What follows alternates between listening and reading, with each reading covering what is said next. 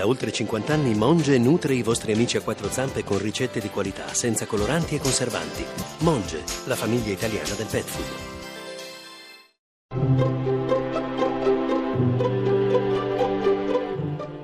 Il pensiero del giorno.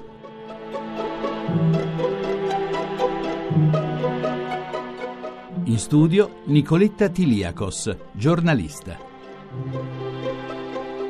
21 giugno, tempo di solstizio d'estate. È il momento di massimo fulgore della luce diurna, quando le giornate sembrano interminabili, il sole trionfa sul buio della notte.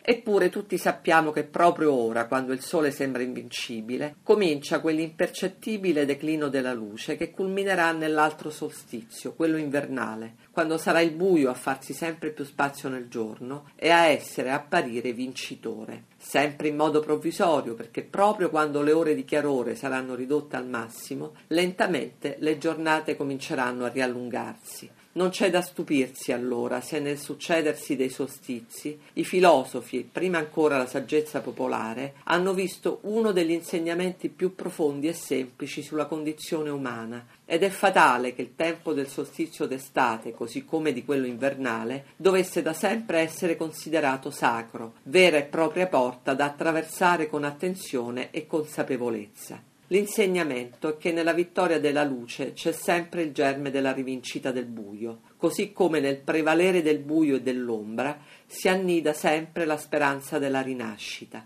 Rendersene conto, saperlo quando si è all'apice della forza, della giovinezza e della soddisfazione, può aiutare a premunirsi contro le ore di buio che la vita ci riserva. Viceversa, anche nell'ora più oscura, quando la luce del sole sembra più lontana e perdente, possiamo essere sicuri che mai nulla è perduto.